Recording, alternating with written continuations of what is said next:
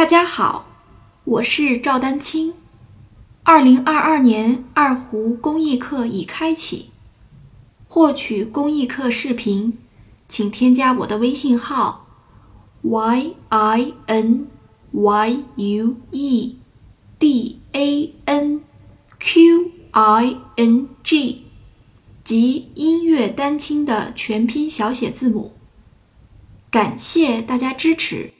那么我我来稍微提一下啊，就是如果你是纯粹的爱好的话，那就保持之前的状态来学习就行了。无论你是之前的状态是怎么样的，好也罢，不好也罢，纯粹的状态就是之前的状态，你去保持好就行了。或者说你意识到，假如说之前有一些问题的话，那你比如说你可以啊，不管是找老师去探讨也好，不管是自己调整也罢。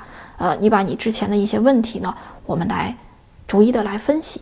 这个我一会儿也会说啊。就是总之呢，我们要比之前的至少要保持之前的状态，或者说你要比之前的状态更好一点，对吧？因为确实，呃，曲子难度也越来越大了，然后你又想拉好的话，这个无论专业还是业余，对吧？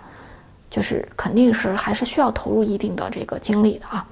那如果是你想走艺术专业的话，请注意，那这里面就有。非常多的这个需要注意的，就是说，那比如说，我们需要去找一个权威一些的专业老师做一些判断，对吧？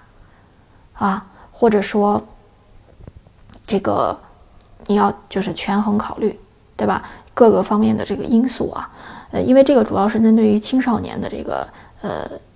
儿童啊，有些甚至要嗯去考虑去报考哪个学校，或者这个学校还不在这个本地啊。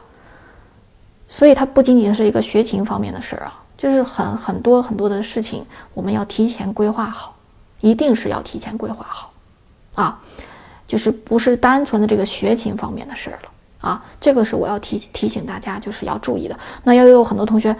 稀里糊涂说我要走专业，结果你都没有提前准备好。比如说我们走专业还要去考，比如说乐理、视唱、练耳，对吧？你都没有学过的话，对吧？到到跟前儿你才知道这些，那肯定就不行了。所以我们至少要呃走专业的话，提前，我保守的来说啊，提前一到两年你得规划好了，对吧？它是一个全方位的，不仅仅是说练琴的事儿。那要如果你要走专业的话，首先我们就说了这个练琴的时间是要大量的增加。